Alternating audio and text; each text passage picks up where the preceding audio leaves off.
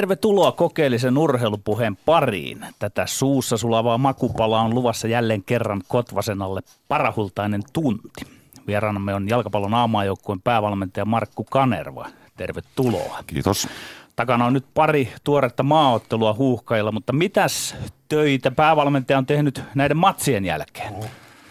No tässä tavallaan pettymyksestä pyrkinyt toipumaan, mutta ei kannata jäädä tulee makamaan. Analyysin paikka, eli tuossa on heti itse asiassa Ukrainan pelin jälkeen yötä myöten tuli katsottu vähän klippejä ja tavallaan seuraavan päivänä oli vähän koulutustehtäviä. Eli tuota UEFA Pro-kurssi oli, oli analysoimassa peliä ja heillä oli jaettu te- analyysitehtäviä. Tavallaan se oli heti hyvä sellaista tietynlaista terapiaa päästä purkaa se peli ja, ja sieltä tuli hyviä pointteja kurssilaisilta. No seuraavaksi mitä tässä totta kai pitää, pitää tehdä, niin antaa tehdä sellainen yhteenveto tietyllä tavalla, mitä tuossa noissa kahdessa pelissä tapahtui ja ää, tehdä niistä koosteet, pelaakohtaiset koosteet ja lähettää pelaajille. Se ajankohta on aina sellainen, mitä tuosta tarvii aika tarkkaan miettiä, että onko se välitön palaute vai ehkä sitten lähempänä seuraavaa tapahtumaa. Ja on päätynyt oikeastaan siihen, että lähempänä seuraavaa tapahtumaa, jolloin pystytään kertaamaan taas meidän pelitapaa ja silloin kaverit pääsee tarkemmin taas kartalle, että nyt on maajoukkue toiminta edessä. Onko hengähtämään päässyt yhtä? No, no kyllä tuossa yksi rundi tuli golfiin vedetty. Että se on aika hyvä terapialaji. Että se on sen verran intensiivinen peli, että siihen täytyy niinku keskittyä. Että se on sillä tavalla kyllä. On tässä tarkoitus vähän vetää henkeäkin, mutta tuossa odottaa heti sunnuntaina reissulla, että Pro-kurssin kanssa Puolaa 21 kisoihin, eli koulutustehtäviä viikkoja. Sen jälkeen vähän iisimpää. Hyvä, palamme sinuun ihan tuota pikaa. Viime kerralla kuulija sai pureskeltavakseen oppitunnin ja läksyn siitä, mikä on urheilun syvin olemus. Päädyimme oppineen kuulijan kanssa siihen, että urheilun kauneun, kaunein hetki ja tarkoitus toteutuvat, kun urheilija lopettaa urheilemisen. Urheilussa urheilijalle kaikkein kovin vastustaja ja vastus on urheilu itse. Halukkaat, mutta myös uppiniskaisimmat voivat kerrata oppitunnin todella kovasta mediasta Yle Areenasta sinne hakukenttään Lindgren ja Sihvonen. Urheilu ei olisi niin suosittua, ellei se olisi voittamaton vastus jokaiselle urheilijalle. Miljardit ihmiset ovat koittaneet käydä päin urheilua ja todenneet sen, ettei urheilulle pärjää. Niinpä urheilu ja sen pyhyys toteutuvat korkeimmin ylävivahteen silloin, kun urheilija vapaaehtoisesti tai pakon sanelmana lopettaa urheilun. No, tämän me osaamme. Vien ajatusta eteenpäin, nostan kuulijan tasoa toiselle luokalle. Myös muut kuin urheilijat koittavat ottaa mittaan urheilusta, mutta aina tulee korkeintaan hopiaa. Urheilu riisuu lopulta kaikki aseista, olit sitten herra tai narri. Katsokaa niihin urheilujohtajiin, jotka ovat meritoituneet muutoin yhteiskunnan puolella. Ei mitään palaa urheilun kanssa. Miettikää rahamiehiä. Se urheilun kita on ammottama, johon he voivat lapioida miljooniaan. Ei lopullista vaikutusta, saati bisnestä. Tutkailkaa tavallisia baarimiehiä. He kapakkasaneluissaan tietävät kaiken urheilusta, eivätkä sittenkään yhtään mitään. Seuratkaa urheilujournalisteja, jotka epätoivoisesti yrittävät sanoin ja käsitteen vangita edes hetkeksi urheilun olemuksen. He ovat kuin Cervantesin mielevä Hidalgo Don Quixote, joka turhainen mielipuolisena käy päin tuulimyllyjä. Mitä muuten olette mieltä kerran kultatuoliin nostetusta valmentajasta, joka luuli olevansa pelikirjansa kanssa midas? Mutta pelin evoluutio karkasi hymyilen viekastellen hänenkin hyppysistään. Ja nyt vihdoin osattekin on nauraa sille kanalialle, pöllöpäälle, analyytikolle, joka kieli poskessa pyörittää retorista sampoaan viivelähdöistä ja heidän pelistä. Hm.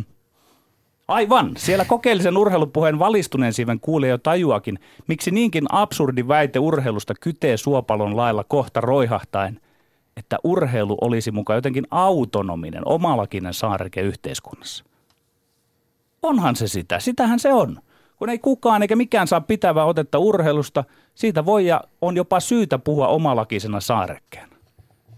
No, kuulijoiden akateeminen siipi siellä kaipaa tietysti määritelmää. Ei sellaista ole, sillä jopa oksymoron, itseristiriita, tylsä ja terävä samassa on riittämätön kuvaamaan urheilua. Päädynkin toistaiseksi ehdottamaan, että urheilu on pyhä. Sen tenhovoima on sen pyhyydessä. Pyhähän on jotain kaikesta muusta erilleen asetettua. Vain uudestaan ja uudestaan urheilu alkaa pitää peliä kanssamme, se kutsuu puoleensa, iskee silmää, että tule, tule, yritä, tee parhasi, koita, koita enemmän, pelaa, juokse, paini, hyppää, kis, kis, tule tänne, täällä on urheilutaivaan pidot. Tuon kutsun edessä mekin taas tänään antaudumme leikkiin, joka maanisesti manataan käyntiin jo idässä ja lännessä tunnetulla tavalla. Me. Olemme. Lindgren. Ja Sihvonen. Kyllä vain. Se tuli tykin suusta. Vähän niin kuin 17-vuotiaan Samuel Purolan 100 metrin aika 10.35 tällä viikolla. Ja aika, joka on Suomen kaikkien aikojen kuudenneksi nopein 100 metrillä 17-vuotiaiden ja 19-vuotiaiden uusi Suomen ennätys. Nuori lupaava pikajuoksija, onpa hienoa, onpa hienoa.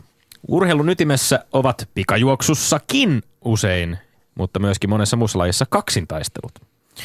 Joukkueurheilun puolella kaksintaistelujen merkitystä voidaan tosi muokata – Niihin voidaan aivan erityisesti panostaa, voidaan laittaa pallo juuri sen kaverin haltuun, joka todennäköisesti vie omassa kaksintaistelussa kentällä voiton, tai vaihtoehtoisesti, vaihtoehtoisesti voidaan myöskin koittaa välttää sen oman ehkä vähän heikomman lenkin joutumista napit vastakkain ylivoimaa sen ylivertaisen vastustajan kanssa. Taktiikassa huomioidaan sekä joukkue että sen yksilöt, kuten varmasti meidän tämän, tämän viikon vieraamme tietää, niin oman kuin vastustajajengin kohdalla. Ja urheilu ei, ei selvästikään silti ole millään tavalla ainoa elämän osa-alue, jossa, jossa, jonka ytimessä käydään tällaisia kaksitaisteluja, sellaisia, joilla voi olla hyvinkin kauaskantoisia vaikutuksia.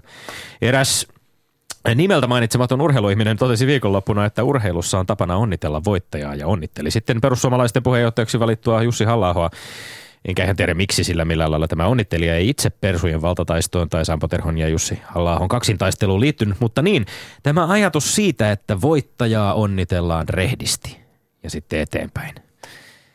Ei se urheilussakaan ihan aina toteudu. Itse asiassa futiskentällä kättelyrivissä saattaa hyvin jäädä taas suojantamatta pelaajalle, joka on esimerkiksi syyllistynyt rasistisiin solvauksiin pelikentällä tai jotain muuta loukkaavaa.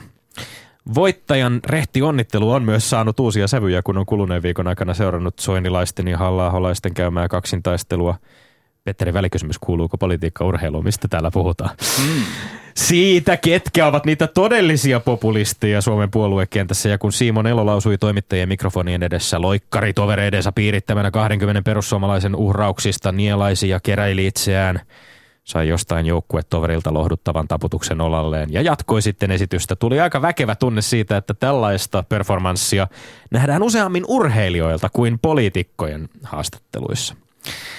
No, Lindgren ja Sihvonen ovat kokoontuneet katsomaan ei kaksivuotiasta lastaan, vaan toisiaan silmiin. Toiseksi viimeistä kertaa tällä radio-ohjelmamme kolmannen vuoden kevätkaudella väitelläkseen jälleen rehdisti kolmesta enemmän tai vähemmän ajankohtaisesta urheiluaiheesta, jotka tänään ovat seuraavanlaiset. Yksi, kokiko Nashville Predators vääryyttä kuudennessa ja ratkaisevassa NHL-finaalissa, kyllä vai ei? Kaksi, NBA-mestaruuden voittanut Golden State Warriors jättää, perinteisen, jättää väliin perinteisen vierailun valkoiseen taloon. Hyvä vai huono päätös? Ja kolme, Suomi-futiksen juniorituotanto tuottaa pian tulosta. Kyllä vai ei?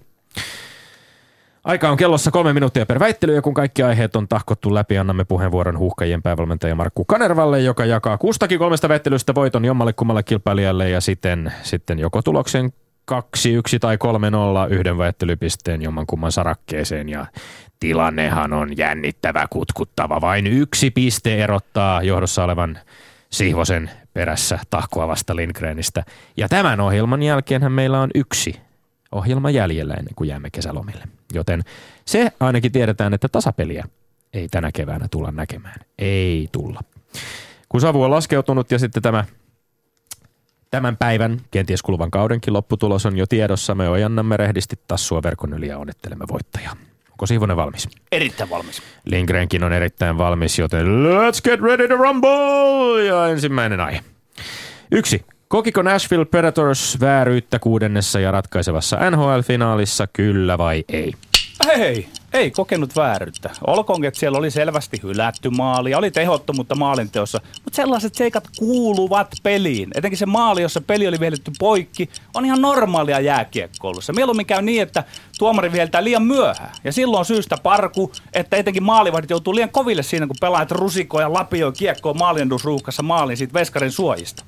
Ja siis siitä tehottomuudesta Predator saa syyttää vain itseään. Kyllä. Nashville koki karmean oikeusmurhan pahimmalla mahdollisella hetkellä, kun siltä hylättiin aivan liian hätäisen vihelyksen seurauksena avausmaali ottelussa, joka pysyi maalittomana yli 58 minuuttia. Kukaan ei voi tietenkään tietää, miten kamppailu NHL-mestaruudesta olisi päättynyt, jos tämä Colton Sissonsin ilmiselvä maali olisi hyväksytty. Mutta jokainen tietää silti, että tämä tapahtunut jättää ikävän sivumaun Penguinsin mestaruuteen. Mestaruuksia ei voiteta onnekkaasti, mutta tässä tapauksessa tapauksessa mestaruus ehdottomasti hävittiin epäonnen ja jopa epäoikeudenmukaisuuden avittamana. Kisali Lindgren, siis tämä käsite, että olisi tapahtunut oikeusmurha, niin sehän on ihan mieletön pelin suhteen. Siis oikeusmurha, koska siellä on inhimillisiä tekijöitä, siellä on tuomareita, niin ei siinä mitään oikeutta jaeta peleissä. Etenkään tässä matsissa ei ollut mitään kysymystä mistään oikeusmurhasta, oikeuden jakamisesta. No, mielestäni on, musta on katastrofaalista ja voi aivan hyvin sanoa, että on katastrofaalista, että näin jättimäinen tuomarivirhe voi potentiaalisesti ratkaista NHL-mestaruuden kohtalon. Ei se ole mitään ottamista Penguinsin mestaruudelta se, pois. Se on inhimillistä, voi nähdä. Se on vielä kohtalokkaampaa, mutta ymmärrettävää on se, että joku pelaaja voi menettää kiekon ja vastustaja hups tekee siitä sen takia maali. Virheet kuuluu peleihin. Niin myös tähän Predators ja Penguinsin. Virheet kuuluu ja on aivan selvä. Itse asiassa on mielenkiintoista, että Ai kuuluu, täällä, oot, mutta sä laitat kuuntele, kuuntele, mä olen koko ajan väittänyt, että virheet kuuluvat peliin ja ne eivät tule katoamaan mihinkään. On siis kiinnostavaa, että kun sä oot no, puhunut täällä, kun sä kuuntele hetken aikaa, kun täällä puhutaan videotarkistuksista, niin sä usein aina toistat sitä, että nyt kaikki virheet viedään. No vietiinkö virheet jääkiekosta? Joo, Itse asiassa on jännä, että videotarkistuksia käytetään siihen, että veivaillaan sitä, että onko joku luistin ylittänyt 10 sekuntia ennen maalia millimetrin siniviivan. Se on Mutta paljon, paljon isompaa ja ratkaisevampaa niin, tilannetta, kuten niin, tällaista niin, ei voida perua. Mm, kato se, että käykö kiekko maalissa, se, se mä vielä jollain lailla hyväksyn. Onko paitsi vai ei? Ne on teknisesti huomattavissa olevia asioita, mutta se sisältää tulkinnan, milloin tuomari pistää pelin poikki. Tuomarin pitää pistää peli poikki silloin, Video, hän ei näe kiekkoa. Videon äärellä videotuomarit, jotka katsovat tilanteita, tekevät tulkintoja niistä tilanteista. Ne on ihmiset, jotka edelleen päättää. Ei se ole mikään robotti, joka joo, joo, mutta se on jälkijättöisesti ajan kanssa tehty tulkinta. Mä en pidä niistä Ajan ollenkaan. kanssa tässä on monta minuuttia käytetään näihin tarkistuksiin nytkin ja ihan hyvin olisi tässä tilanteessa esimerkiksi, jossa aivan selvää oli se, että vihellys ei ehtinyt se, se vaikuttaa oli, pelaajien se, toimintaan. Ei, olisi voitu kyllä, päättää, kyllä. että vihellys tuli liian aikaisin, maali kertaa, Se oli tällä kertaa niin, mutta siitä joudutaan hirmuisiin vaikeuksiin, että pitikö tuomarin viheltä vai ei. Siinä otetaan tuomarilta liikaa valtaa pois, jos hän ei saa päättää milloin kiekko ei ole näkyvissä, milloin hän viheltää sen pois. Jos se menee tulkinnanvaraiseksi eikä ole selvää, selkeää ratkaisua siitä, että, että vihellys ei vaikuttanut pelaajiin, niin silloin tietenkään ei voida hyväksyä maalia. Ei siinä ole mitään epäilystä. Tämä voidaan ihan hyvin rajata ja tarkkaan. Ei, siis ei sitä voi kovin rajata. Noin. Sehän lähti ihan reippaasti. Lämpö ja nousi. sitten Lämpö seuraavaan nousi. aiheeseen. Kaksi. NBA-mestaruuden voittanut Golden State Warriors jättää väliin perinteisen vierailun valkoiseen taloon. Hyvä vai huono päätös? Huono päätös. En mä näe mitään syytä, miksi seurana Golden State Warriorsin pitää jäädä pois. En näe yhdellekään pelaajalle syytä jäädä pois. Enkä myöskään ymmärrä lajin koripallon kannalta, miksi mestarijoukkue ei mene perinteiseen tapaan valkoiseen taloon. Urheilun pitää näyttää sellaista sitkeyttä ja suhdanteille ei altista esimerkkiä, jossa urheilu elää omaa elämänsä riippumatta ur- ulkourheilullisista seikoista. Jotenkin ymmärtäisin vielä, jos yksilölajin urheilija yksin viljesi hiljaista protestian, mutta joukkuelajit on eri juttu. Kuunnelkaa siellä Oaklandissa. Petteri Siivonen ei näe syytä.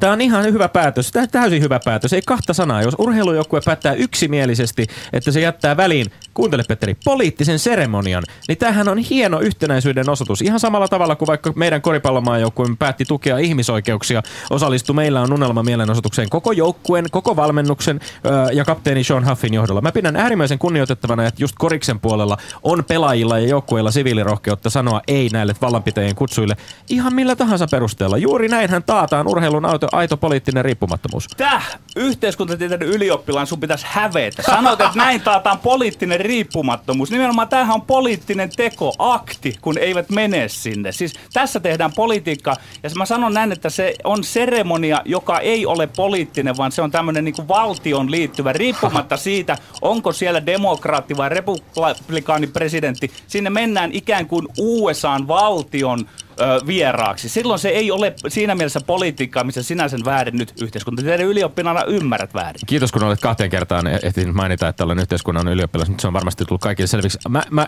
sillä, sillä omalla valtuudella voinkin sitten tarkentaa, että avainkysymys urheilun ja politiikan suhteessa, Petteri, no. ei ole urheilijoiden kannanotot. Avainkysymys on se, millä kaikenlaisilla tavoilla poliittiset tai taloudelliset voimat yrittävät käyttää urheilua hyväksi. Ja just tässähän on kysymys silloinkin, kun presidentti heittää läppää mestareille Valkoisen talon nurmikolla, olisit Obama tai Trump siellä. Se on poliittinen ei, seremonia. Ei, Totta ei, ihmeessä ei, ei, ei ole, koska presidentin luokse on tervetullut kumpi tahansa näistä finalisteista. Se, se on, tekee urheilusta se on epäpoliittisen, ihan, se on ihan vain yht... ottelun voittaja, millä ei ole aivan, mitään aivan yhtä kutsutaan. lailla poliittista kuin se, että Vladimir Putin patsastelee jääkiekkokatsomossa jonkun MM-kisojen aikaan. Ja jotta tämä ei menisi, niin kuin siis, yritä mulle selittää, että millä, millä perusteella Yhdysvaltain presidentin kutsuu vastaaminen myöntävästi urheilujoukkoina poseeraaminen valkoisen talon edes, millä perusteella se on mukaan vähemmän poliittinen teko kuin samasta kutsusta kieltäytyminen? Se, se on traditio. Ja niin kuin mä sanoin, sinne kutsutaan kumpi tahansa voittaneesta ja sinne kutsuja on joko republikaani tai demokraatti. Eli tavallaan se neutralisoi siitä sen politiikan pois. Ja tämä sinunkin pitäisi nyt ymmärtää, vaikka aika kova Sinä, nuori mies Sinäkö et ymmärrä sitä, että vallanpitäjien ja urheilun välinen suhde on aika tiivis siinä vaiheessa, jos on olemassa tällainen traditio, että mennään presidentin kanssa patsastelemaan. Po- poistetaanko tämä traditio? Jälkeen. Siitähän tässä me ei kai väitellä, mutta se on eri, eri kysymys sitten, mutta sitä ei, että jos sinne mennään, niin sinne...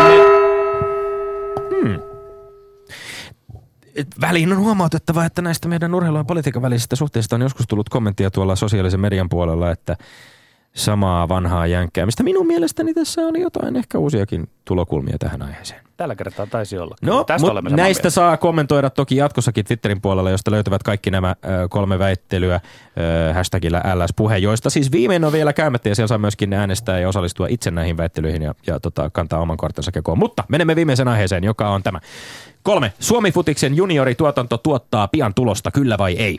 Ei, ei ole näköpiirissä mitään sen ihmeellisempää tulosta. Mä tiedän, että tässä viimeisten vuosien aikana junnufutista on kipakoitettu, puolen pelin takuuta on opittu kiertämään peliryhmiä pienentämällä, jolloin kaikki pelaa toteutuu ikään kuin luonnollisesti. Mutta väitän, että se, mitä nyt tapahtuu meillä Suomessa, on ollut joka päivästä arkea maailmalla aina. Joten suhteessa, mä alleviivan, suhteessa vastustajiin ei voida sanoa, että Suomi Futiksen juniorituotanto tuottaa pian tulosta. Meillä tehdään paljon hyvää työtä, mutta valitettavasti se ei riitä.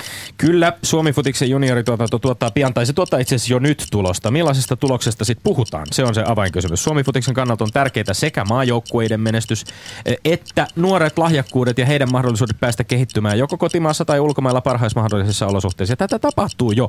Viimeisimpänä esimerkkinä vaikka Liverpoolin Akatemian Steven Gerrardin valmennukseen siirtynyt 15-vuotias toppari Patrick Raitanen. Lisää vaan samaa. Näitä uutisia on tullut jatkuvasti.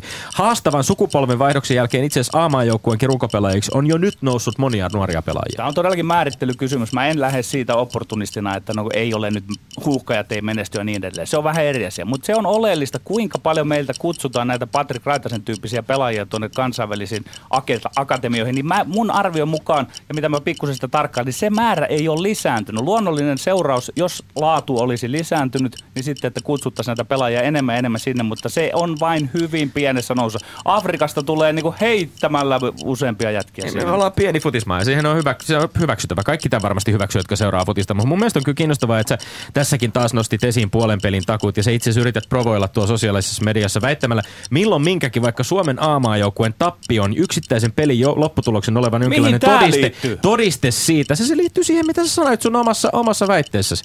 Et, todiste siitä, että Suomen juniorituotanto ei anna lahjakkuuksien kukoista. Tämä on ihan täyttä mutuilua ja kukkua. Ei se, että yritetään taata. Itse asiassa Cesarissa oli mielenkiintoinen juttu tälläkin viikolla siitä, että junioriurheilussa, juniorifutiksessa voidaan ihan hyvin se yhdistää. Oli, se oli kamala Yhdistää. Juttu. Se oli hyvä juttu, jossa voidaan kertoa siitä, että nämä, ei ole yhteen sovittamattomia Sorry. se, että pelissä on iloa ja mahdollisimman moni pääsee oh, harrastamaan. No, no, ja no, myöskin no, lahjakkuudet kyllä. saavat kukoistaa. Okay. Nyt tulee ammattipuheenvuoro. Meidän, on, meidän, meidän tota haaste on siinä, missä, mihin on jo pikkusen vastattu. Lapsi futista pitää kipakoittaa. Mutta sitten ongelma on siinä, kun nämä pojat ja tytöt, ne tulee, etenkin pojat, tulee 14-vuotiaaksi, niin silloin ei pitäisi alkaa niinku jakamaan niitä susia, lampaisia, osaa akatemiaa näihin, vaan siinä vaiheessa, kun ollaan lapsista saatu sen 14-vuotiaaksi massa, sitä massaa pitää kyetä vielä viemään paremmin eteenpäin. Tätä, tätä me ei ole hallita. Tässä joku, joka yrittää selkeitä argumentteja kuunnella, niin haukuttelee tuolla ja miettii, että sieltä tulee nyt hyvin yksityiskohtaista ohjetta siitä, että miten lätkäjätkä, tuo, älä- lätkäjätkä, äläkä mitään miten lätkäjätkä yrittää nyt sitten kertoa futisihmisille, että Kyllä, kuinka kyllä. pitäisi junioritoimintaa järjestää. 14-vuotiaana ei pidä siellä on, siellä on ollut pitkään jo Erkka V. Lehtola, siellä on Hannu Tihistä, siellä on kokeneita futismiehiä, jotka on suomalaista juniorituotantoa kehittämässä. Mä luotan heihin vähän enemmän kuin Petteri Siivosen. Kongi on kumahtanut viimeisen kerran ja se tarkoittaa sitä, että väittelijät vaikenevat. Tämä on jo juontaja, joka puhuu tällä hetkellä. Ja nyt on aika soittaa väliin pieni jingli ja sen jälkeen annamme puheenvuoron Markku Kanervalle. Yle puheessa. Lindgren ja Sihvonen. No niin, opettajan muistinpanovälineet ovat siellä sauhunneet ja, ja väittelyt on tullut kuunneltua ja me olemme kertoneet jo ennalta, että kriteereinä saa käyttää esimerkiksi argumenttien painoarvoa, sitä, että onko tuntunut jompikumpi väittelijä olevan niskan päällä, onko retoriset kyvyt olleet voimakkaampia. Tietysti myöskin itse aiheisiin liittyviä tällaisia niin kuin faktuaali, faktuaalisia asioita tai sisältöasioita saa myöskin korostaa, mutta ota ohjat käsisi, Markku Kanerva. Joo, kiitos. Tuo oli aika aggressiivinen lähtö, lähtö tähän tota, väittelyyn. Et Petteri lähti niinku satalasissa ja otti aikamoisen lai- laitotaklauksen jääkiekkotermeen saman tien ja hilmat pihalle vähän niin kuin Tommilta tuossa. Mutta sitten sit se, äh, mikä vähän mua häiritsi tietyllä tavalla, niin kuin ehkä jääkiekossakin, siellä on vähän koukkaamista ja repimistä ja muuta, niin Petteri aika aggressiivisesti iski, iski kiinni välillä kesken Tommin, Tommin puheenvuoro. Se kuuluu totta kai väittelyyn ja se on yksi tapa vähän niin kuin terrorisoida toisen, toisen aja, ajatuksia ja näin poispäin. Et ehkä siinä on melkein kahden minuutin jäähyn paikka olisi ollut kyllä Petterille, mutta Tomi, Tomi niin kuin se taklauksen jälkeen toipui aika hyvin ja, ja alkoi tuomaan hyviä argumentteja esiin. Ja, ja muutenkin jos ajatellaan tämä äärimmäisen mun mielestä ratkaiseva kuitenkin tilanne, eli jos nyt oikein muistan, niin se olisi ollut 1-0 maali Nashvillelle ja se olisi muuttanut varmaan pelin luonnetta.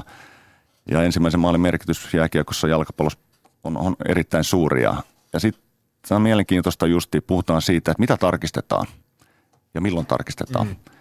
Et jalkapallosta tätä keskustelua on käyty myös hyvin aktiivisesti, että pitäisikö vielä voimakkaammin tuoda videot mukaan. Et nythän ne katsotaan nämä goal line teknologi Mikä oma systeemin kantasi? mukana.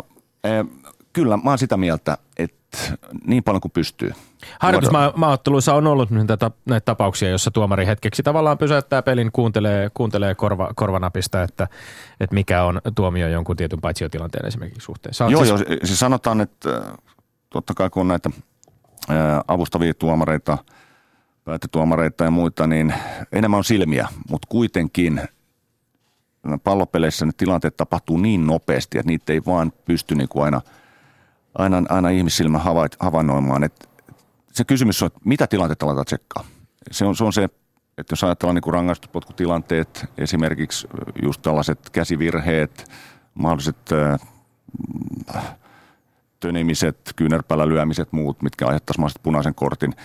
Mutta se ongelma on oikeastaan siinä, että milloin sä katkaiset sen pelin. Ja okei, onhan tällaisiakin ajatuksia heitetty, että vähän niin kuin jenkkifutiksesta, sulla on se haaste, että heitetään jotain keltaista lippua sinne. Mutta miten sä saat niin kuin sen viestin menee tuomarille perille? Ja sitä voisi jopa käyttää tietyllä tavalla taktisena aseena, että sä huomaat, että jaha, nyt on vastuulla hirveä vastaisku ja tuossa oli pieni hässäkkä ennen sitä, niin heitetäänpä haaste ja tuomari panee vasta sen poikki. Et siinä on monta sellaista vielä avointa, avointa kysymystä, mutta kaikki tekniset apuvälineet, mitä voisi tuoda, niin en mä usko, että kellään niin oikeudenmukaisuutta vastaan on mitään. Ei kukaan, koska noista on aika, aika isosta asioista kysymys, että isot panokset ja näin poispäin. Sitten vielä haluan, haluan sanoa sen, että ää, joku sanoi, että pelin tempo kärsii. Et kun katsotaan, okei ne pitää tarkkaan määritellä, mitkä asiat sekataan, montako maasta haastetta sulla on valmentana, onko se yksi per puoleika tai mitä tahansa. Mutta kuitenkin ne hässäkät, mitä tulee esimerkiksi joku rankkaritilanteen kohdan, nehän kestää älyttömän kauan. Mm. Samat, jos dumari näyttäisi, hei, tämä on mun aika lisä, siinä kuulokkeella yhteys videotuomariin, se tsekkaa tilanteen, se on puoli minuuttia, se katsoo eri kuvakulmista se juttu, sieltä tulee päätös. Ei se, ei se ollenkaan niin kuin vesitä sitä peliä ja tee sitä yhtään pidempään. Niin, lop, myöskin tämä kellon, kellon juokseminen jalkapallossa tavallaan sitä pidetään tämmöisenä ö, pyhänä asiana, johon ei tule koskea. Voisiko yksi ratkaisu olla se itse asiassa, että tällaisessa tarkistustilanteessa se kello laitettaisiin seis? Joo, no toki, toki. Mutta siinä on, siinä on just se, että miten kun se ottelustadion stadionillakin se kello on ja mm. TV ja kaikki muut, että se pitäisi sitten saman tien panna poikki. No, ehkä se ei ole oleellinen. Joo.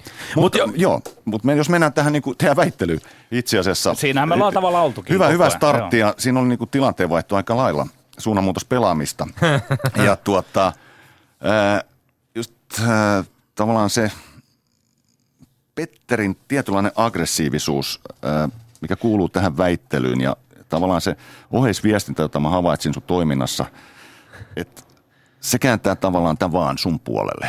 Yes, kiitos. Aggressiivinen taklaava pelityyli, pelityyli toi tällä kertaa voiton. Kyllä. Vaikka ehkä aavistelin tässä, että niin kuin sisällöllisesti äh, oli mä, mä, mä, kyllä, kyllä, vähän kyllä, enemmän, kyllä. enemmän mä, niin mä, mä, täsmälleen Tommi samaa mieltä, mutta tosiaan, tosiaan eikö tässä tarkoitus nimenomaan katsoa, että kumpi tässä pystyy niin kuin vahvemmin argumenttinsa niin, pelejä voi voittaa hyvin erilaisilla konsteilla. Kyllä. Arvostamme tätä. No mennään eteenpäin.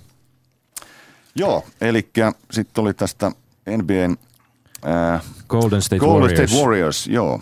Ei vielä ollut valkoisessa talossa ja politiikka urheilu. Äh, totta kai,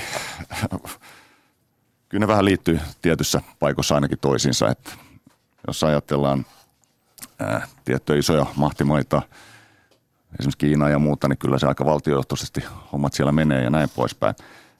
Äh, mä tykkäsin tässä väittelyssä tota, Tommin, Tommin tietystä argumenteista. Poliittinen riippumattomuus oli esimerkiksi siellä poliittista seremoniaa ja se tietynlainen intohimo välittyi tuosta sun mielipiteestä aika vahvasti, että sä tosiaan olit sitä mieltä, että tämä oli hyvä, hyvä päätös. Ja aidosti, kun katsoi sun ilmeitä eleitä, niin sä oot pitkään varmaan harkinnut tätä ja aidosti olit sitä mieltä. Se vakuutti mut ja, ja sen takia pistä menee Tommille. No niin, peli tasottuu. Öö, tässä tota, tavallaan siis siinä, tämä oli kiinnostava kuulla, että et, et, Markku Kanerva, että sanoi, että nimenomaan siitä, että on, on niin väistämätöntä jollain lailla, että politiikka ja urheilu nivoutuvat toisiinsa. Tässä on tavallaan niin kahtalainen tämä väittely, kun puhutaan, että kuuluuko ö, politiikka urheiluun. Voidaan niin tarkastella tilannetta sellaisena kuin se on – tosiasiallisesti. Silloin todetaan, että se tavallaan kuuluu. Ja sitten, niin, ja sitten tavallaan voidaan tarkastella hyvin pitäisikö? monesta eri näkökulmasta sitä, että pitäisikö, pitäisikö urheilijoiden joukkueiden ottaa kantaa. Ja se on tavallaan eri, ne on kaksi, kaksi niin kuin eri kulmaa tähän keskusteluun ja, ja sitähän me ollaan täällä tahkottu vähän erilaisten aiheiden parissa – parissa kylläkin, mutta, mutta kiinnostavaa, ja, ja kiinnostavaa oli itse, että kun tuossa NHL oli, NHLstä oli puhetta ykkösväitteessä, niin itse asiassa käsittääkseni Pittsburgh Penguins myöskin jo julkisesti totesi, totesi tämän tota NBA mestareiden päätöksen jälkeen, että he eivät aio kieltäytyä kutsusta valkoisen talon. Sekin piti nyt erikseen jo ilmoittaa sitten etukäteen. No. Mutta mut mä kunnioitan, tota, tämä oli tuomarilta hieno huomio, että tämä on Tommille erilainen sydänasia, että hän on saanut turpoa näillä politiikka- ja urheiluväitteillä, mutta se ei, niin kuin, ei, ei pienintäkään niin kuin, tinkimistä ole. Että aina yhtä selkäsuorana tulee tähän areenalle ja uskoo vähän naivistikin tuohon asiaan. No, se, se, se, on hienoa. Se välitty, välitty kyllä hyvin selkeästi ihan näin kuulijoille tiedoksi, että siinä oli aito intohimo. All right, no mutta sitten me puhuttiin Suomifutiksesta ja juniorituotannosta ja, ja mm, no, mikä on päävalmentajan näkemys tähän Joo. näihin argumentteihin? No jos lähdetään, niin totta kai mä ajattelen asiaa positiivisesti, että toivottavasti sieltä pikkuhiljaa tulee. Ja jos ajatellaan nyt näitä pelaajia, jotka tuonne maailmalle lähtenyt, niin puhutaan niin kuin 99 syntyneistä, 2000, 2001 syntyneistä, jotka nyt aika lailla sinne on mennyt ja se on tietyllä tavalla hyvä asia. Eli jos katsotaan, että pelaaja voi kehittyä paremmassa ympäristössä, ok.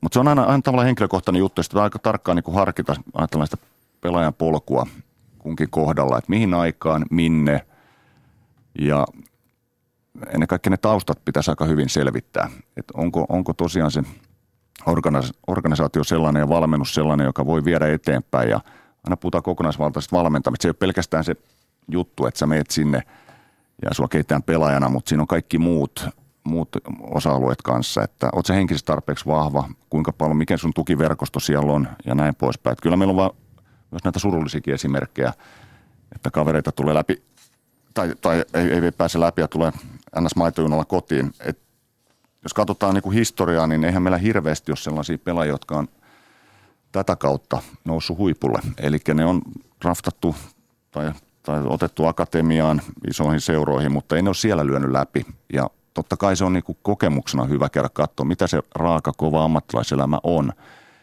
Ja se, että mitä näistä nyt tulee, ja niin kuin Petteri tuossa hyvin totesi, niin kilpailu on äärimmäisen kovaa. Eli Afrikastakin tulee jatkuvasti pelaajia näihin isoihin akatemioihin. Ja se, että sä sieltä pystyt itse lyömään läpi edustusjoukkueeseen, niin se tie on kivinen ja haastava. Mutta toivotaan, että aika näyttää, että, että nämähän kaverit on nyt sellaista 15, 16, 17 vuotiasta, että ne viisi seuraavaa vuotta on aika ratkaisevia. Mulla tähän semmoinen kommentti, että on mielenkiintoista. Taidettiin lätkän parista. Nyt on semmoinen trendi, että aika paljon suomalaisia lähtee tuonne Pohjois-Amerikkaan. Ja fakta on kuitenkin, niin kuin Markku Kanerva sanoi, että myös todistit jalkapallon puolelta, että ne tulokset eivät toistaiseksi vielä ole ollut sellaisia, että, että tavallaan sitä innostutaan, kun ne ja ne lähtivät sinne. Ja sitten on pikkusen ehkä jätetty katsomatta se, että onko siitä sitten kuitenkaan seurannut mitään.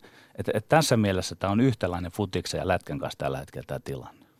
Joo, että tota, Veikkausliiga on mun mielestä hyvä, hyvä kasvattajasarja ja täytyy tosiaan niin kuin miettiä, että sen sijaan, että lähdet jonkin junioriakatemiaan pelaat siellä junnupelejä, jos sä saat vastuuta Veikkausliigassa. Mm.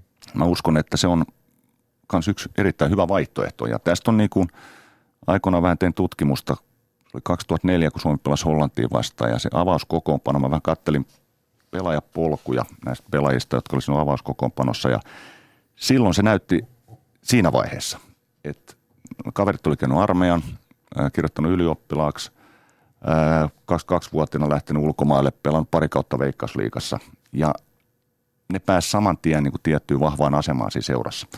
Onko se jatkossa se ainoa oikea? Ei varmasti on erilaisia teitä ja muita, mutta nyt on mielenkiintoista nähdä, että mitä, mitä niin kuin tästäkin isosta katraasta, joka nyt lähtenyt 15-16-vuotiaana ulkomaille, että – kuinka moni niistä niin breikkaa tuolla ulkomailla ja, ja pääsee hyvin sarjoihin, mutta varmaan no. pääsee siihen ammattiin aika hyvin kiinni kuitenkin käymällä siellä ja tutustumalla toimintatapoihin. Tekevätkö Veikkausliiga seurat tarpeeksi työtä sen eteen, että se pelaajapolku tavallaan täällä nuoren lahjakkaan pelaajan kehittyä ja saada peliaikaa ja pystyä sitten niinku pysymään kotimaassa mahdollisimman pitkään, että et siihen olisi riittävästi mahdollisuuksia näille meidän huippulahjakkuuksille?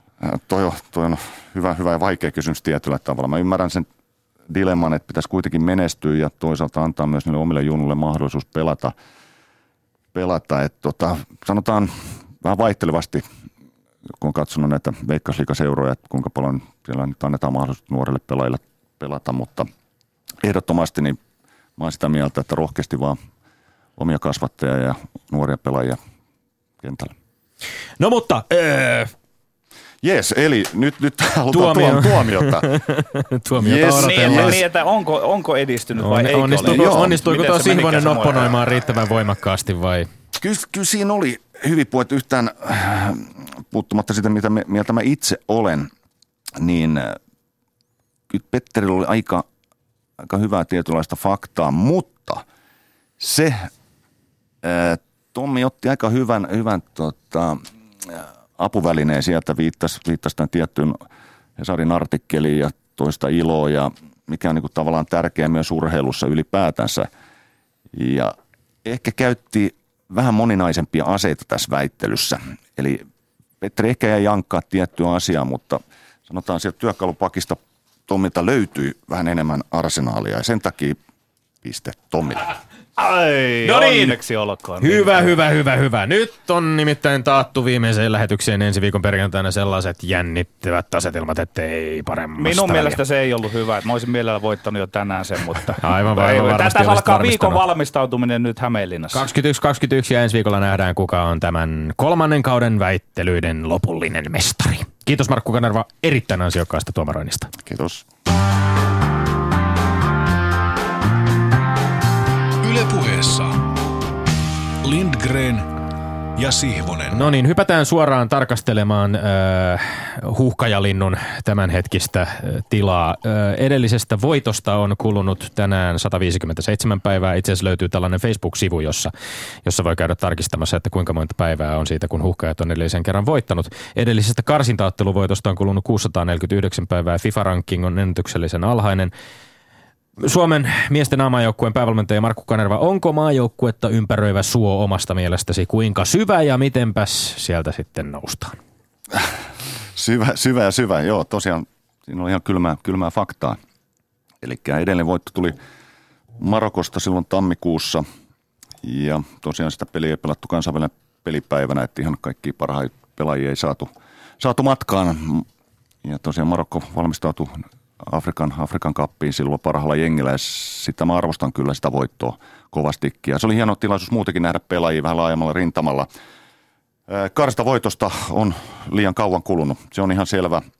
Mutta nyt täytyy muistaa kuitenkin, että kun mä sain, sain tämän pestin, niin totta kai saumat oli aika minimaaliset näissä M-karsinoissa ja yksi iso tavoite meillä on tietenkin seuraavat EM-kisat – ja ennen sitä Nations League, joka käynnistyy ensi vuonna. Eli tässä on nyt totta kai mahdollisuus katsoa pelaarinkin vähän laajemmin. Ja tuossa nyt oliko se 36-37 pelaajaa tänä vuonna pelannut maaotteluita, että sinänsä se, se puoli on toiminut ihan hyvin. Ää, onhan tämä raskasta sillä tavalla ollut, että kun niitä, niitä voittoja ei ole tullut ja toki täytyy muistaa, Itävaltaa vastaan pelattiin hyvä, hyvä friendly 1-1 ja tämä viimeinen Ukraina matsi mun mielestä kokonaisuudessaan oli hyvä, mutta tämä on tulos raka tulosurheilu, niitä pisteet täytyy raapia tavalla tai toisella, mutta katset on jo, on jo aika pitkälle, pitkälle myös ensi vuonna ja si, siihen niin vähän rakennetaan ja katsotaan tätä pelaajamateriaalia aika tarkasti. Ja tässä on myös mulle ja valmistustiimille mahdollisuus kokeilla tiettyjä, tiettyjä asioita. Totta kai tässä on tietty peliajatus takana, mutta nyt on hyvä sauma vielä tiettyjä variaatioita kokeilla. Mutta ehdit joukkueen kanssa viettää aika paljon aikaa tässä nyt näiden kahden, ensin, ensin tämän tota, Liechtensteinia pelatun harjoitusottelun ja sitten tämän Ukraina, Ukraina karsitapelin välillä. Mikä se henki tällä hetkellä joukkueessa on? Kyllä siellä usko on. Kyllä siellä usko, että se on niin hieno havaita, että kyllä pelaajilla vastoinkäymistä huolimatta, niin usko siihen parempaan tulevaisuuteen on olemassa ja niin se pitääkin olla.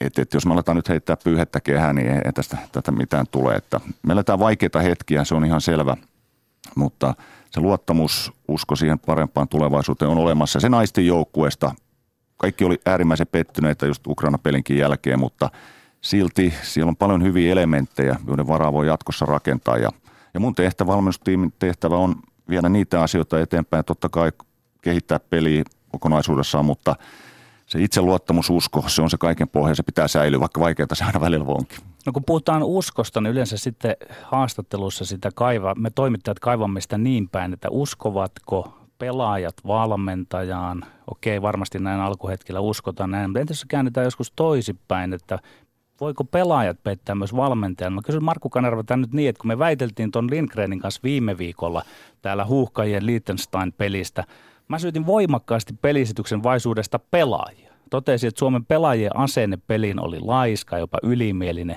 Miten sä näet sen ottelu? Saavatko pelaajat matsista puhtaat paperit sulta? Eli pettivätkö pelaajat tavallaan sinun luottamustasi? No yhdessä tätä tehdään, eli yhdessä kannattaa vastuu, niin pelaajat ja, ja valmennustiimi ja tausta.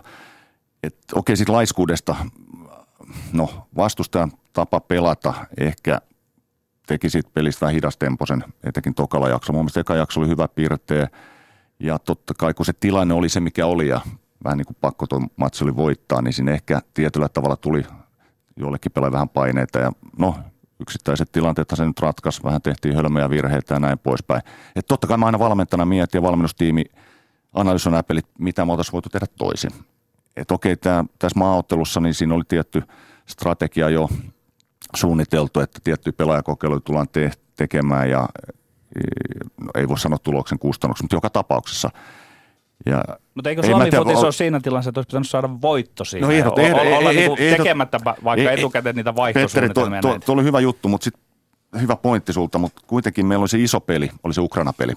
Ja siellä oli kuitenkin tietyllä pelalla aikamoista kuormaa.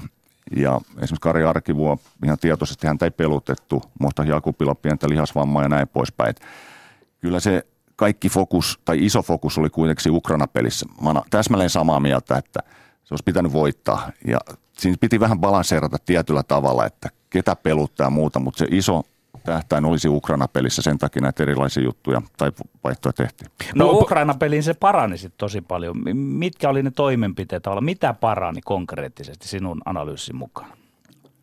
No totta kai se kokoonpanokin siinä vähän, vähän eli ja tuota, siihen mä oon tyytyväinen, että tavallaan se pelillinen ilme, joka meillä oli ja ne asiat, joita tuossa harjoiteltiin, niin ne alkoi näkyä siellä kentällä ja se on aina niin valmentajalla hirveän rohkaisevaa ja antaa niin toivoa, että pelaajat pyrkii sitoutumaan siihen pelisuunnitelmaan, mikä, mikä meillä on laadittu kunkin peliin.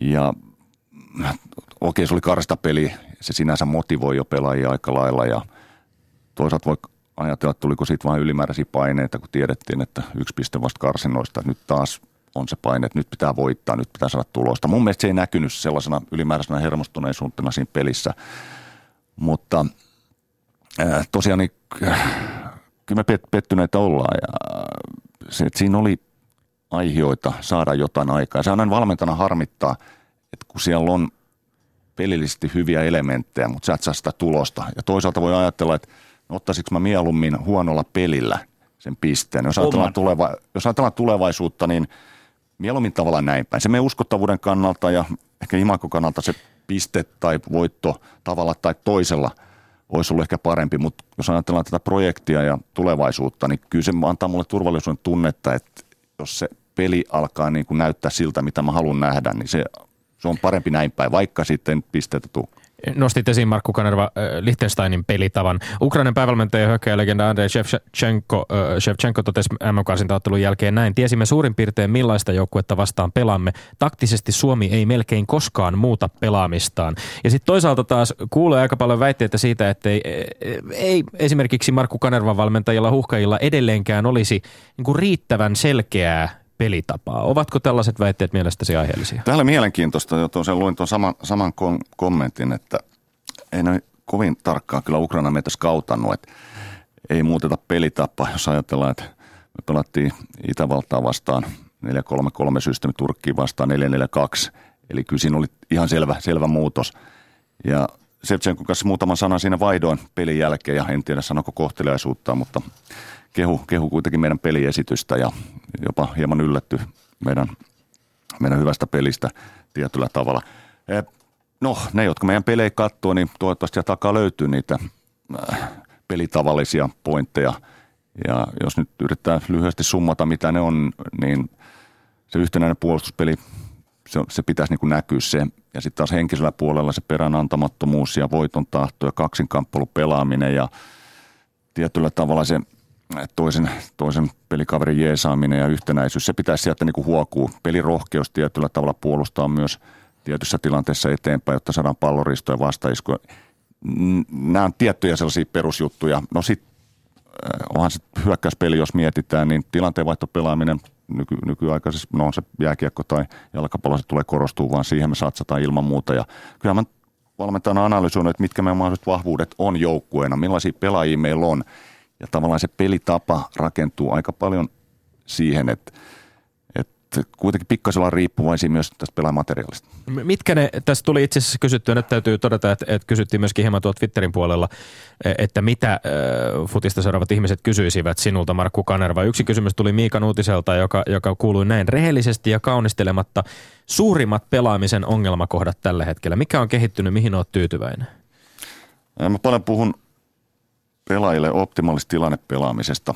Jos ajatellaan, mihin mä voin maajoukkojen valmentana vaikuttaa näinä muutamana päivänä, kun me tota, kokoonnutaan harjoituksiin, niin se on ehkä tällaisten pienten tilanteiden hoitamiseen. Että ne ongelmakohdat, mitä meillä on ollut tai, tai mitä me tullaan kohtaan, niin ne käydä läpi. Siinä on erilaisia apuvälineitä. Kenttä, kenttä tietenkin on se paras paikka käydä läpi, mutta sitten meillä on videomateriaalia, totta kai palaverit, henkkohtaiset keskustelut, näin poispäin. Että no, paljon puhuttu siitä keskitysten puolustamisesta, että niistä on tullut maaleja, mutta jos ajatellaan, niin toisaalta sekin on hyvä pointti, että vastustaja on päässyt murtautumaan keskisektorilta, joka on kuitenkin se vaarallisin sektori. No silloin se on luonnollista, että sieltä tulee niitä keskityksiä. Aina välillä saattaa kolahtaa. Se ei mun mielestä niin suuri ongelma kuitenkaan on, mitä ehkä tuotu, tuotu esille. Ää, tehottomuus tietyllä tavalla yksi ongelma, että maalipaikat kovin joukkueita vastaan niin jää suhkot vähäiseksi, meidän pitäisi taas olla niissä terävempiä. Siinä yleensä niin kuin hyvä joukkue erottuu, että ne ei tarvitse montaa paikkaa viimeistelläkseen. Ja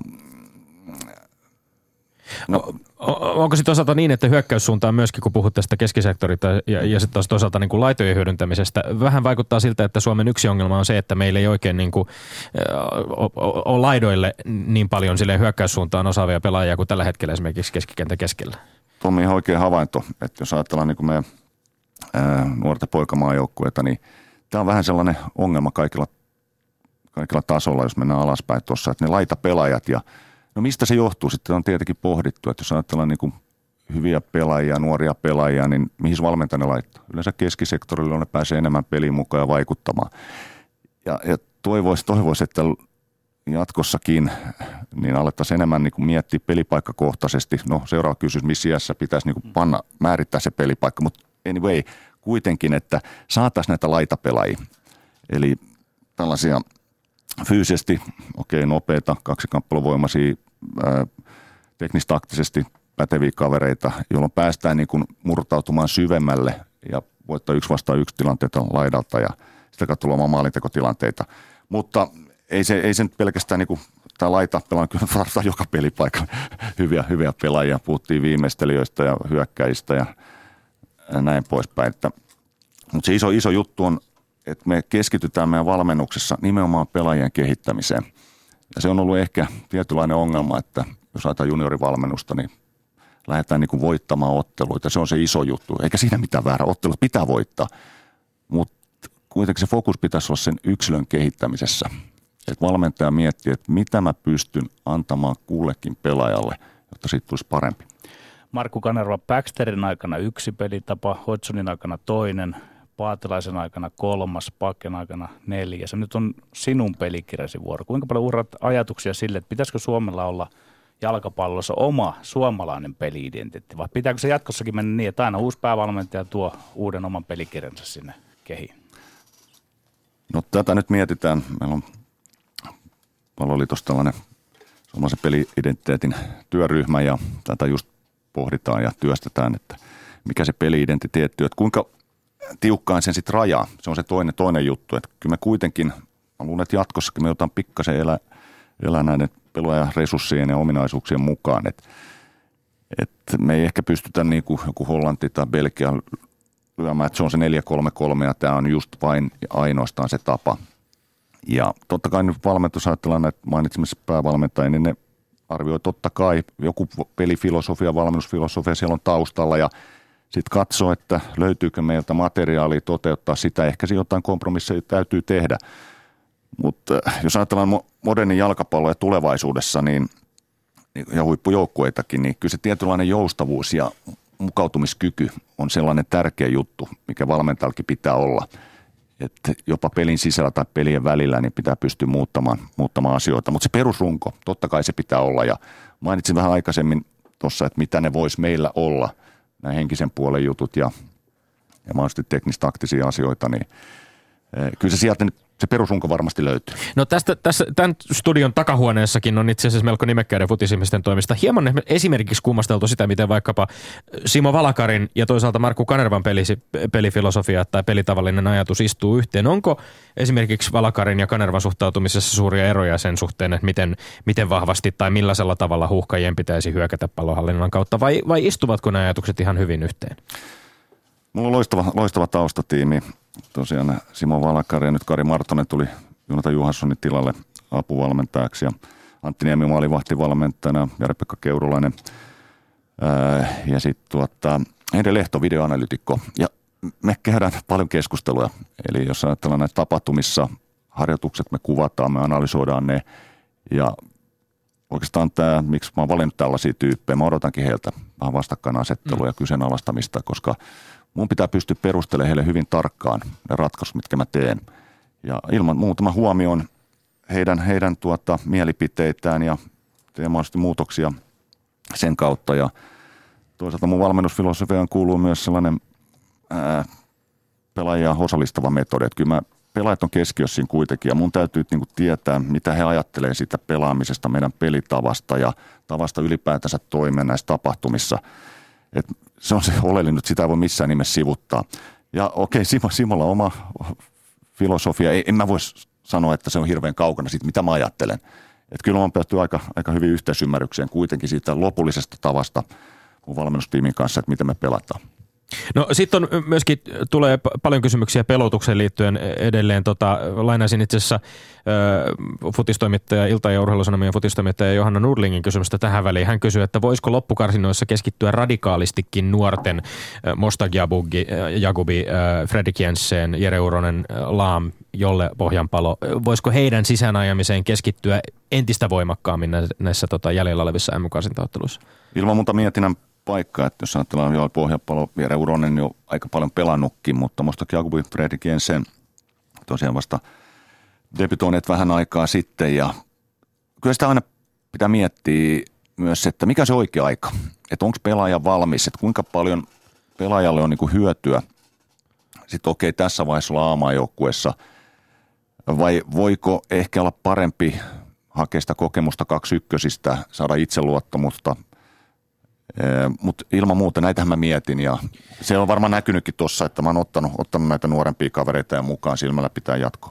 Tähän peluttamiseen liittyen on aika paljon ollut itse asiassa nimenomaan meidän hyökkäjävalinnoista ö, puhetta. 29 maalia Brömpypaidassa viime kauden aikana tehnyt Teemu Puhki on aikamoisessa suossa tahkonnut maajoukkueessa yhden maalin tehnyt viimeiseen 27 pelin. Aika moni kyselee myöskin sitä, että minkä takia ei, ei Pukkia ja, ja Pohjanpaloa peluteta yhdessä useammin. Mikä on vastauksesi tähän? Joo, no kyllähän tuossa Liechtenstein pelissä he olivat, olivat kentällä. No, Ukraina-pelissä taktinen valinta liittyy meidän puolustuspelaamiseen, että Kasper Hämäläinen pelasi siinä piilokärkänä. Totta kai sitten täytyy vähän miettiä, että mikä, mitkä taustat pelaajilla on, että onko valmiutta pelaa 90 minuuttia ylipäätänsä. Ja aikaisemmassa, aikaisempi pesti, mikä mulla oli silloin 2015, niin silloinhan – Pohjanpala pukki pelasi aika paljon kärjessä, käytti sitä 442 ja se toimi. toimi. Et aina se on niinku, pitää huomata myös vastustaja, että minkä tyyppisiä pelaajia meillä on se nyt tai mistä tahansa pelipaikasta puhutaan, niin ja ketkä tulee tavallaan keskenään toimeen, puhutaan näistä pelipareista, että ne on aina mietinnän paikka. Että totta kai toivoisin, että enemmän vielä olisi vaihtoehtoja, vaihtoehtoja hyökkäyspäähän ja ilolla seurannut totta kai Teemu Pukin maalivirettä Tanskan liikassa. Valitettavasti se ei ole vielä, niin kuin, vielä saatu hyödynnettyä maajoukkuessa, mutta se täytyy sanoa myös, että se on hienoa, että Teemu pääsee paikkoihin. Että se on kuitenkin lähtökohta, että sä voit maali tehdä, että sä hakeudut ja pääset niihin paikkoihin. Markku Kanerva, kun sinua pyydettiin aamaajoukkueen päävalmentajaksi, koitko olevasi täydellisesti valmis siihen tehtävään? Sä oot kuitenkin tähän mennessä toiminut verrattain vähän aikuisten tasolla päävalmentajana. Joo, tota kysytte multa aikaisemminkin ja kyllä mä koin, että ähm, mulla oli ilo ja kunnia toimia tuossa pitkään apuvalmentajana.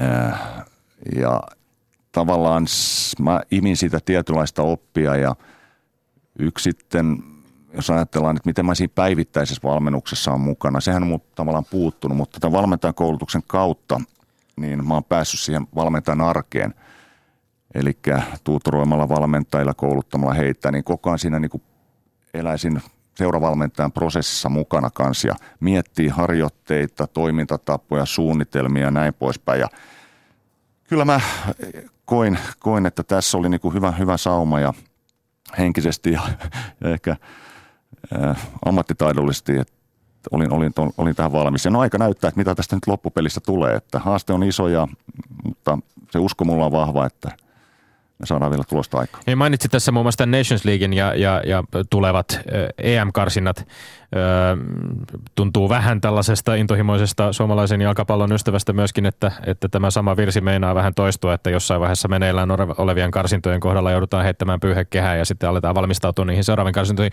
Mutta tämä Nations League, joka nyt aika monen futisihmisenkin varmaan pääsi vähän yllättämään, että, että tämmöiset kaavailut on myöskin siitä, että on, on tavallaan toinen tie myöskin selviytyä näihin EM-kisoihin. Ja nyt on alettu spekuloimaan sillä, että pitäisikö Suomen oikein niin kuin varmistaa, että se FIFA-ranking ei sieltä lähde kohoamaan, jotta me päästäisiin tänne niin kuin D, D-koriin ja, ja Euroopan heikoimpien futismaiden kanssa sitten tästä ylimääräisestä äh, mahdollisuudesta taistelemaan päästä EM-kisoihin. Äh, voiko tällaista ajatusta joukkueessa alkaa syntyä, että ei nyt ruveta voittamaan ja no, ei, ei sikäli, että niitä voittoja ei hirveästi muutenkaan tullut, mutta.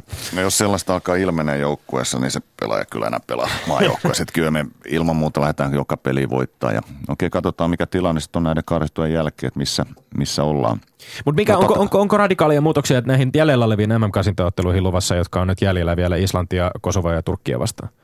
Radikaaleja ei, ei, kyllä me niitäkin lähdetään, lähdetään voittaa. Totta kai niin kuin tuossa mainittiin näin nuorten pelaajien osalta, että tietynlaisia kokeiluja varmasti tullaan tekemään. Et, et toivoisin, että olisi vielä enemmän kokeiltavaa, sanotaan näin, näin mutta et, kyllä meillä on tärkeää niin se meidän imagon ja jatkaa tätä tietynlaista kas, kasvojen pesua, että nyt tuli taas kuraa naamaa vähän lisää, että tota, et meillä on hyvä, hyvä sauma ja hyvä mahdollisuus kirkastaa sitä meidän mainetta. Mutta tosiaan se Nations League, se on, se on mielenkiintoinen ja mun mielestä tervetullut uudistus. Ja antaa näille pienekin mahdollisuuden päästä kisoon. Ja ennen kaikkea pelaa niin kuin omatasoisia joukkueita vastaan. Että et katsotaan nyt, missä, missä korissa me loppujen lopuksi ollaan ja sen mukaan sitten Marku Kanerva terävästi loppuun luettele ne tekijät, minkä takia suomalaisten jalkapallon ystävillä voisi se luotto säilyä, että tuosta vielä tavallaan tästä aallonpoista nyt noustaan. Aika helposti sanotaan, että kyllä tämä tästä, mutta linjaan ne sinun muutamat keskeiset teesisi. Millä nousta? No ensinnäkin kärsivällisyyttä.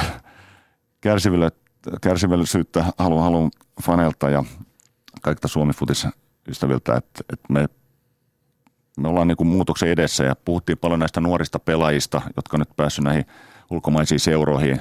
Et mainitsin vähän niin kuin se viisi vuotta. Et hetkessä asiat ei tapa. Toivottavasti jo mun valmentajakaudella saadaan, saadaan tuota, ää, tulosta aikaan. Ää, sitä kannustusta me tarvitaan ilman muuta. Et älkää ihmeessä hylätkö meitä. Nyt jos koskaan me tarvitaan sitä kannustusta, että saadaan huuhkaa uuteen, uuteen lentoon. Ja se usko ja luottamus, se on se iso, iso juttu, mitä ää, tarvitaan niin joukkueen sisälle ja, ja toivon sitä myös fanelta. Lämmin kiitos vierailusta päävalmentaja Markku Kanerva. Kiitos. Ja sitten Tommi Lindgren, mainikkaa Turelu terveistä. Sinulle, suomalainen futiksen ystävä. Suomi Futes nousee nimenomaan myös yleisön avittamana, joten tue kotimaista jalkapalloa. Mene vaikka heti tänään perjantaina katsomaan jotain matsia, ihan mitä tahansa. Tai puhu, puhu futiksesta innostuneesti lapsillesi. Itse aion matkata illalla Itä-Helsingin derbyyn. Kolmosen peli, jossa Laajasalossa kohtaavat kotijoukkue LPS ja vierailijat Hertsikasta Hertoili Herttoniemen toverit. Me olemme Lindgren ja Siivonen, pysykää tyylikkäänä. Vielä yksi lähetys ensi viikolla. Kuulemiin. Kuulemiin.